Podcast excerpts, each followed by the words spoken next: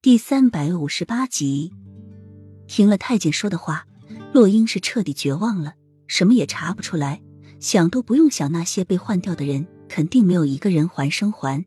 如果要在这皇宫中找到六年前的宫女或者太监，几乎是不可能的。皇上为什么要烧掉妃宫的一切事情？是因为他吗？那为什么要换掉宫中的人？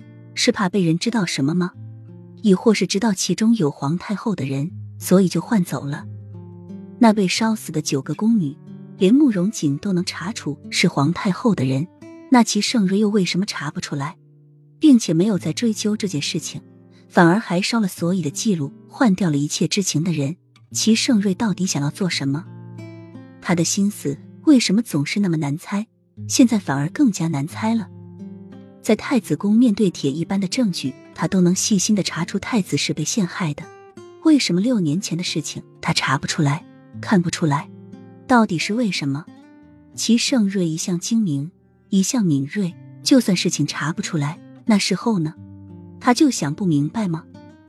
洛英闭上眼睛，突然觉得好累，蹲下身子。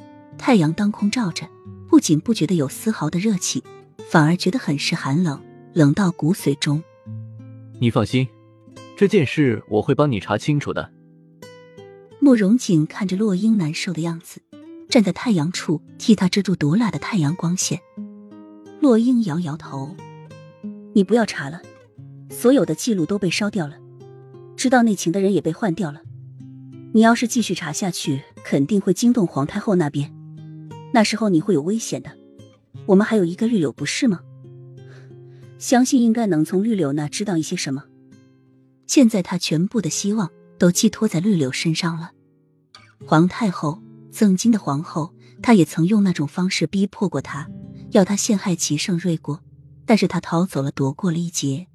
之后在皇后举办过的一场宴席中见到他，但是他似乎没有对他怎样，反而他看到画眉紧跟着皇太后出去了。原以为画眉可能是出去小姐，但是事后才知道她是皇太后的细作。